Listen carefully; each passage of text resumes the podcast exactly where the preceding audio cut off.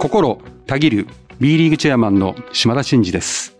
島田のマイクはバスケットボールキングのコンテンツとして毎週木曜に更新しています。111回。111と これ言いたかった。言いたくなりますよね。言いたくなりますね。ここ見てるとね。はい。ということでですね、はい。今日はうん。本来であれば、はい。B リーグのチアリーダーの皆様にご参画いただいて、はいはいはい。ちょっと番組をはいお届けしようということでお約束をしてたんですけども、あもちろんそのつもりで動いてましたと。はい。ただですね、ちょっと調整がなかなか難航してまして、はい。このお収録に間に合わずということで、うんちょっと12月はもうすでにネタ満載うんいっぱいいっぱいとうんいうことで、1月に延期をさせていただいて、はい。約束通りチアの皆様の魅力をうんこの島田がはい。ぐぐっと 炙り出したいなとはい思っておりますので、はいご容赦いただければなというふうに思います。はい。その代わりということではないんですけども、今日はうん。先週お話をしていただいてた徳島県のうん。上東高校の皆さはいんとのお話とうん。いうことをちょっと時間をとってうん。ご説明いただいたりとか、実際のご質問の内容をちょっと聞かせていただいたりということですかね。はい。あとは、まあ、あの、スペシャルインタビューということで、うん愛媛オレンジバイキングスのユージン・フェリプス選手、今ちょっとスタッフがお話を聞いてきてますので、はいそこもちょっと一緒に聞いていただこうかなというふうに思っております。はい、わかりました。では、本編集めたということで、オープニングはこのぐらいでいきたいと思います。ますはい、それでは、島田のマイク、スタートです。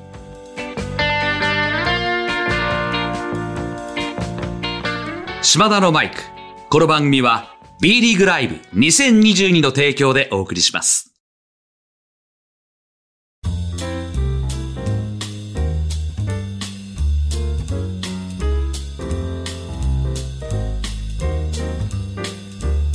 はい。ということで、先週12月8日公開の時に、まあ、徳島に出張に行かれて、うん。たくさんの高校生がね、うん。壇上に上がられて、うん。本当はもっと話したかったんだけど、ちょっと時間取れずとうん。いうことで、別途、実はズームでお話をされてたというお話を聞いたので、ぜひちょっとその辺のお話をですね、細かいとこ聞いていきたいなと思うんですけども、実際どういう感じで場がセットされて、どんな話をされたのかなっていう。あの、そ、その流れからの、はいはい。ガンバローズのスタッフが、はい。城東高校の顧問の先生に、はいはいはい。コンタクトしていただいて、はいはい。許可を受けて、私のスケジュールと、皆さんのね、はいはい練習が終わった後なのかな、うんうんうんのスケジュールを調整して、ちょうどそれが私が水戸に行った、えー出張の帰りの車の中だったんですよ。はいはいはい。まあ、ちょっと悔いが残ってるとすれば、やっぱりこう、移動しながらなんうんうんうんで、途切れ途切れになっちゃって、うんみたいな感じになっちゃってたのが、あれでしたけど、はいでもね、もともと1時間の予定だったんですよ。はいはい。が、終わったら1時間半ですよ。うんうんうんもう熱血しすぎて。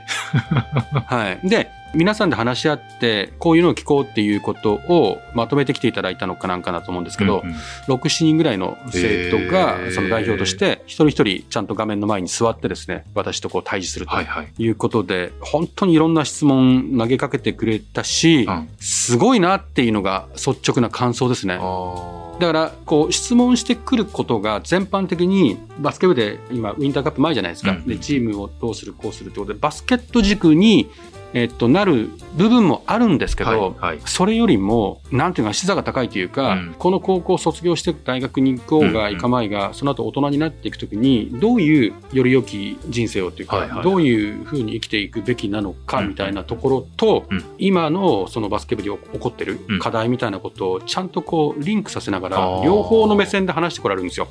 だから逆に私もありがたかったっていうか、うんうんそのバスケ部のどうやってチームのケミストリーをみたいな話になってきちゃうと、それはどっちかというと私の専門分野でもないじゃないですか。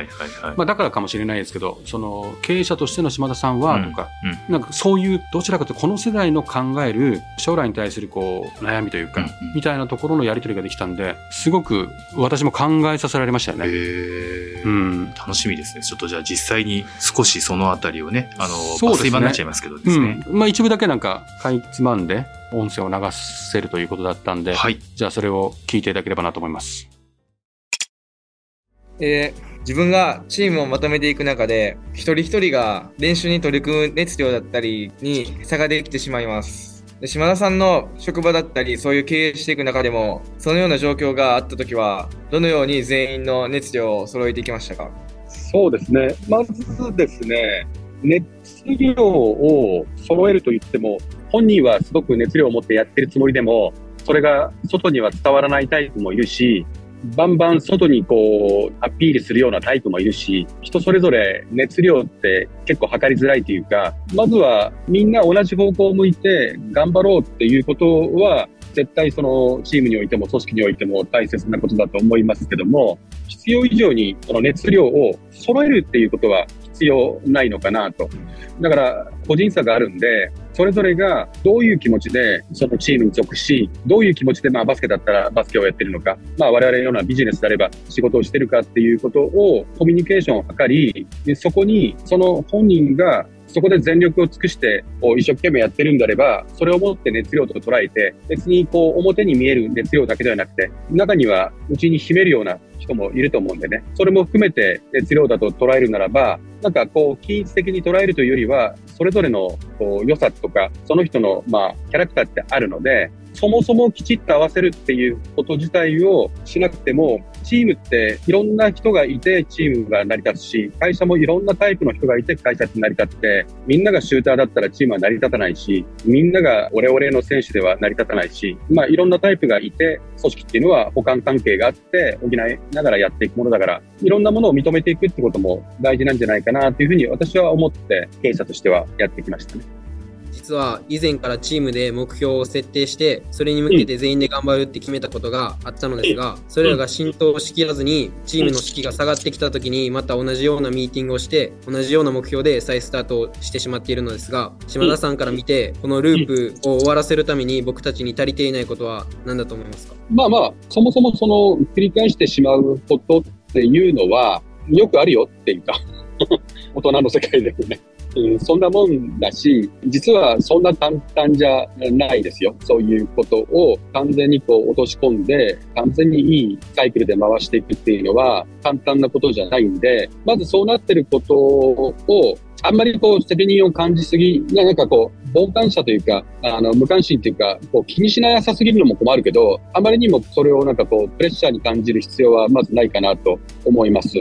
で、じゃあそうなってるんであれば、そうなってる要因というか、原因が何なのかっていうことを、ちょっと一回深くみんなで話し合うとかっていうのが大事なんじゃないかな。うん。一番はみんなの中でこれでやろうって言った目標、目的が浸透することなく形骸化し、もう一回やろうっていうことが繰り返されるってことは、もしかすると、その目標として定めてることが、そもそもそれをみんなが納得してるようで納得してないのかもっていうのが一つあるよね。はい、うん。あとは、納得してるしてないっていうのは大事だけど、納得してないけど物事を進めていかなきゃいけない局面なんてのは社会に出てもいっぱいあるから、じゃあ、そんな状況でも、その浸透度を高めていこうとしたら、大事なことは、その浸透させようとする目標としてることを、常日頃、まあ、キャプテンでもそうだし、もう、その主軸のメンバーでもそうだし、そういうことを強く意識する何人かがいて、その人たちが常にやっぱ、キャプテンを中心に言い続けることが大事じゃないかな。あのね、言い続けること、やり続けることってめちゃめちゃしんどいのよ。これは多分部活のみんなもその今の悩みもそうだし、社会にだってそうで、それができるかできないかが一流と二流の違いだって言ってもいいぐらいの話だね。はいやり続けられる人がやっぱ勝つし、言い続けられるぐらいタフなメンタリティがないと、やっぱ上にはいけないしね。うん、だから、まず一つは目標設定として、それがみんなの腹落ちがどうなのかっていうのが一つと、あとは、まあ、そこをできる限り腹落ちした方がみんなの理解が進むから、そこはちょっと気にした方がいいと思うし、みんなで決めたことなんだからやっていこうぜっていう時には、それを引っ張るエネルギーが必要なのよね。それがリーダーですよ。この間、私が千葉ジェッツの時に話をして、えー、経営理念っていうものを常に言い続けたとか、選手の契約にも入れたとか、そういう話をしてたしね。そういう言い続けて、言い続けて、最初はポカーンとしてるのよ。でもね、言い続けていくしかない。言い続けてると、また言ってるよって言われたりするんだけど、もうね、また言ってるよって言われるぐらいじゃないとリーダーは務まらない。うん。また言ってるよっていうのを怖がったら上には立てないから、あとはさっきの成功とか何か結果を残すっていうのは難しいから、やり続ける、言い続ける。それが大事じゃないかなと思いましたね、聞いてて。はい。えー、ということで、まあ、たくさんあるね、質問の中からの、あの、いくつかということだったんですけども、いかがですか、この大人に対して、この、まだ10代高校生の方たちが、うん。一生懸命考えて、質問をして、でその中にもさっきおっしゃってたみたいに、うん。バスケットに限らないことでいろいろと聞いてきたっていうことについても、率直なご感想っていうのをちょっとお聞きしたいなと思うんですけども。いや、でも、嬉しかったですよね。うん。感動すら覚えましたね。最後、顧問の先生にも子供たちにも指名で話したんですけど、まあ、こういうね、あの、若い世代が将来の日本をね、うん。背負っていく、まあ、そういう子供たちとこう真剣に向き合う日々のうん。先生っていう仕事は、まあ、本当かけがえないですねと、うんうんうん本当にリスペクトしますと、うん頑張ってくださいって話と、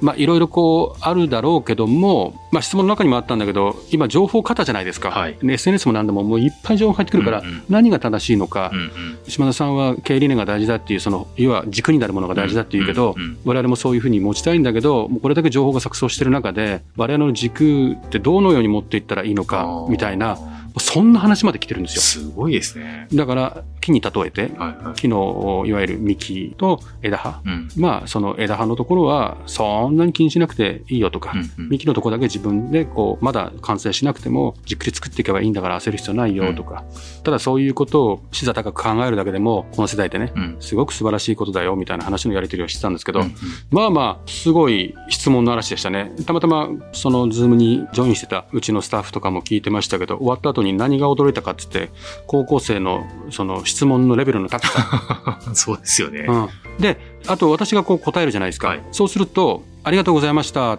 じゃないんですよ。それで終わりじゃないんですよ。あ最後はありがとうございましたなんだけどね。で、私のこの答えを聞いて、うんもう一回質問を投げてくるんですよ。で、もう一回質問してくるんですよ。うんうん要は、ある程度納得するまで、これはっていうのをちゃんとね、最後まで聞き切れるっていうのが、いや、素晴らしいなって。なるほど。だからそれだけ集中して聞いてるってことじゃないですか。うんうんなんとなくほわーって聞いてたらう、んなんとなくよくわかんないけど、ありがとうございました、うんみたいな感じになるでしょでもそれをしないで、こう、繰り返し質問してくるっていうところに、私は彼らのなんかレベルの高さというか、すごく感じましたね。なるほどですね。なんかう、んすごくやっぱりこう自分たちしっかり考えて、まあ、成熟してる部分ってやっぱすごく高校生の部分でうん。あるってことですよね。うん。だって、まあちょっとこれ一つの例で言います。こんな質問あったなって今思い出すと、まあ自分は成功するために必要なことは行動力と客観視する力だと思っていますが、はい。島田さんが今までの人生の中で経験した中で成功する人としない人の差を上げるとすればどんなところにあると思われますかって こんな質問高校生します？すね。しないですよね。しないですよっても実際知ってるんですけどね。うんすごいですね。うん、もうだからそれに対してまあ行動力はマストうん。だなと、うんまあ、客観性っていうのはまあ俯瞰して見れるよううんな賢さっていうのは必要なのもそれもまあそうだよねみたいなまあでもそんなしっかりした質問だと答える側の責任も重いですね。重いっすようん。だからこそこう話しながらあそうだねってそれはいいねとか俺はもう一つこういうやっぱ思いやりとか、うんうん。優しさみたいなものが大事だと思うんだけどとか、まあそそんな話をして、あ、そうですね、みたいな。まあなんかそんな感じでしたけどな、るほど。いやいや、今たまたま一個お伝えしましたこんなレベルですよ。で、あの、重い。あ、まあそうですよね。うんビジネスの話のやり取りだったら別に答えられるじゃないですか、簡単に。メソッド的なことなんて簡単じゃないですか。でも、あの世代の悩まれてる、あの時代にしか悩まないような感性も想像しながら、将来にどういい方につなげたらいいんだろうっていうのと、自分の信念みたいなものを含めて話そうとすると、もう全然疲労感が違いますね。うんうん。まあでも、楽しかったです。まあ高校生にとっても、チェアマンにとってもいい経験になったなっていう。いい経験させていただきました、私。はいありがとうございます。はい上東高校の皆さんとは、ウィンターカップにも出るんで、頑張ってねっていうことで、皆さん、ぜひ注目していただきたいなと思いますんで、はいよろしくお願いします。はい。ということで、まあ、あの、徳島県立上東高等学校のバスケットボール部の皆さんと、島田チェアマンの心温まる触れ合いの後、まあ、同じ四国といういうことにはなるんですけども、えー今度はですね、B2 から愛媛オレンジバイキングスのユージン・フェリップス選手にスタッフがお話を伺ってきました。こちらのスペシャルインタビューは B リーグライブ2022の連動企画ということになっています。ということで、フィリップス選手ですけども、ここまでですね、スタートが出場試合はゼロということなんですけども、15試合出場して12試合でダブルダブルということで、インサイドでね、非常に力強さを、特徴とした選手ということになっています。で、このフィリップス選手ですね、愛媛オレンジバイキングスのキャプテンに就任したということですので、この経緯について、まずお話を聞いてきました。そしてそして、この通訳がですね、今回同じ愛媛でキャプテンを一緒に務めている八幡圭介選手が務めていただいたということで、この二人のやりとりなどを早速ちょっと聞いていただきましょう。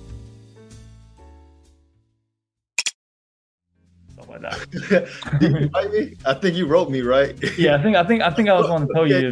いえ Okay, well, yeah. あの本当にあの最初知ったのは、まあ、今年活躍してる僕とジンダブルキャプテンやってるんですけども、あの本当に僕が多分あのメッセージをして、多分ジンキャプテン今年やるからねっていうので、多分それで初めて知って、そこからまあダブルキャプテンやるよっていう話はあのいただいたんで、まあ、キャプテンやるっていうイコール本当に GM だったりとかヘッドコーチだったりとか、ジンがキャプテンがいいんじゃないかって言ってくれた人には本当に感謝してますし、まあ、そうやってやっぱ信頼を得られてるってことだと思うので、まあ、やっぱその信頼を得てる分、そこはしっかりと結果を残していかないといけないので、あのまあでも同時にあの本当にそうやって思っていただけるってことは感謝のあの気持ちは表したいなと思ってます。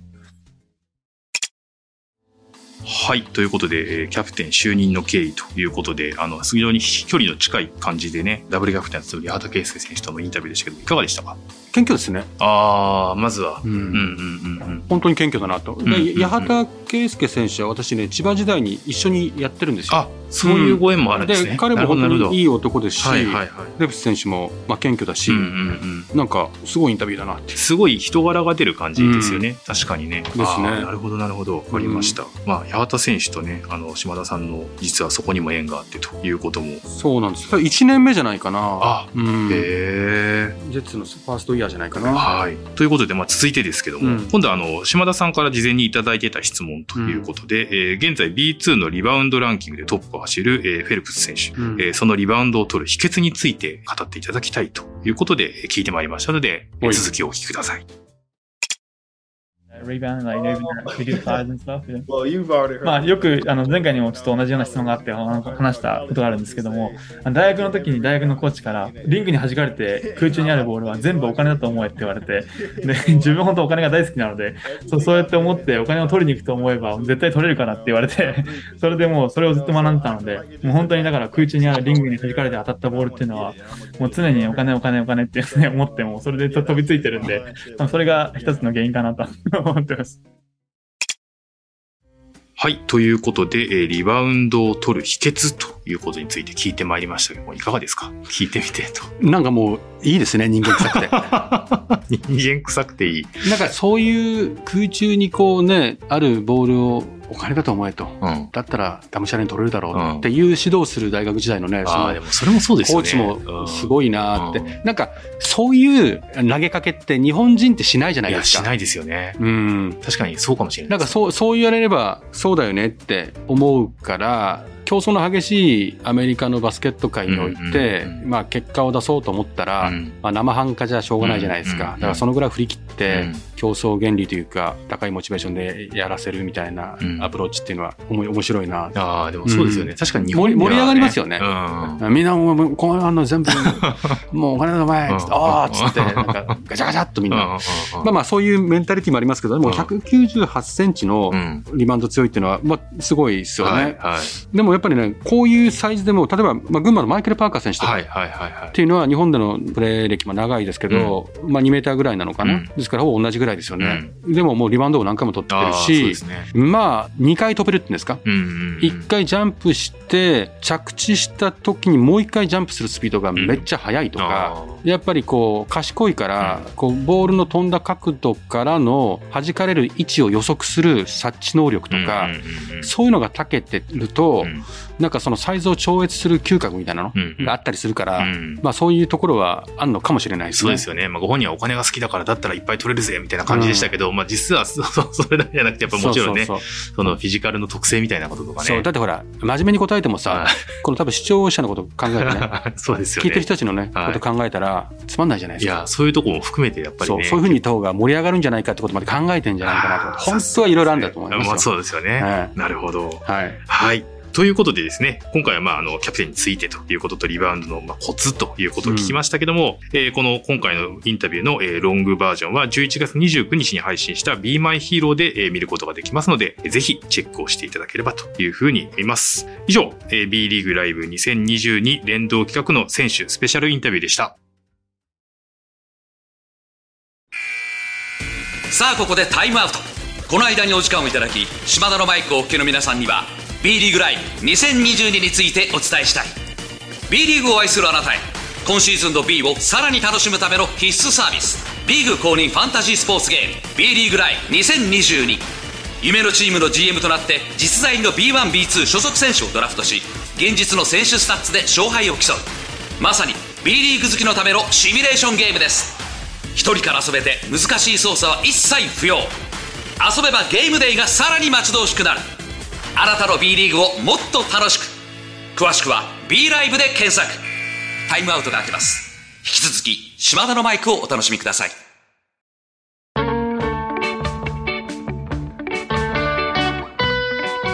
島田のマイク。この番組は B リーグライブ2022の提供でお送りしました。はい、そろそろエンディングの時間です。島田のマイクでは、リスナーのあなたからのメッセージを受け付け中です。私への質問、企画のリクエスト、お悩み相談、暗算祈願、何でも構いません。えー番組で紹介させていただいた方には、島田のマイクオリジナルステッカーを差し上げております。えー、宛先は概要欄に載せております。あなたからのお便り、お待ちしております。久々にこの間、私、暗算祈願やりました。あ、うんそうなんですね。まあ、友人の女性が出産されてて、はいちょっと、はいまあ、出産前に最後食事ということでご一緒させていただいた時に、そんな話をしたら、ぜひって言って、はははうん居酒屋でやりました。居酒屋で暗算祈願するという、これラジオかっていう。感じでしたけど、はい。まあ多分大丈夫だと思います。はまだ先なんで。はいはいぜひじゃあまだそういったご依頼があればというこはいとですかね。はい。ぜひぜひおっしゃってください。ということで、最後に、はい。えっと、いよいよ来年1月の13、14、2日間にわたって繰り広げられるオールスターのチケット販売がお近づいてまいりましたとはいいうことで、最後、PR をさせていただいて終了にしたいなと思います。はい。12月の19日ですね。12時40分から2日間の投資券の発売になります。13、14の。で、えっと、12月の19日の夜20時から単日券の販売と。はいこの19日には、まず最初に、茨城ロボッツのファンクラブの会員先行販売と。いうふうになりますので、まずは地元のロボッツのファンの皆様が足を運びやすい設定になってますんで、うんぜひチェックしていただきたいなと思います。はい。そして一般販売につきましては、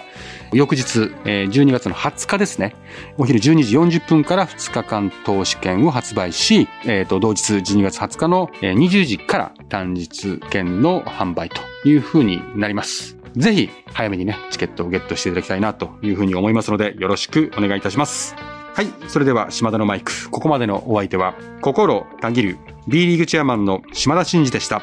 また来週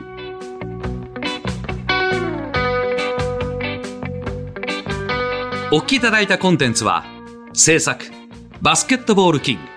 制作協力、BD、配信、日本放送でお届けしました。